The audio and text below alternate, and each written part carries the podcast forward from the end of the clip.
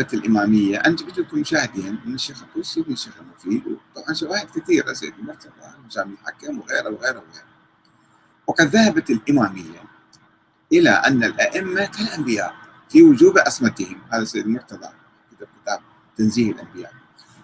في وجوب عصمتهم عن جميع القبائح والفواحش من الصغر إلى الموت عمدا وسهوا. طبعا يختلفون في المسألة.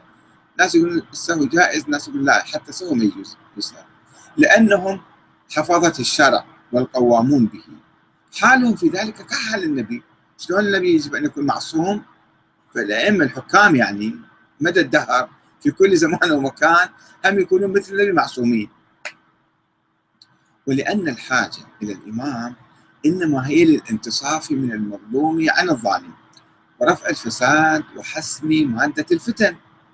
يحكم. وأن الإمام لطف يمنع القاهر من التعدي ويحمل الناس على فعل الطاعات واجتناب المحرمات ويقيم الحدود والفرائض ويؤاخذ الفساق ويعذب من يستحق التعزير.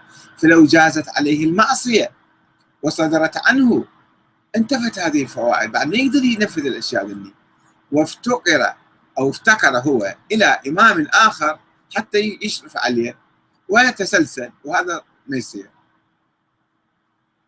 فاذا الامام يجب أن يكون معصوم هذا الشيء العلامة الحلي في نهج الحق وكشف الصدر صفحة 164 وكتاب آخر عنده اسمه منهاج الكرامة في إثبات الإمامة صفحة 51 ومحمد صادق الصدر أيضا في كتابه الشيعه الإمامية صفحة 126 نفس الشيء يقول أنه الإمام كيف إذا هو يأمر بمعصية أو يعصي الله فيحتاج لإمام فوقه. وذاك إذا عصى الله محتاج فيصير تسلسل فما مو معقول هالشيء وكلهم يعبرون على فكرة واحدة.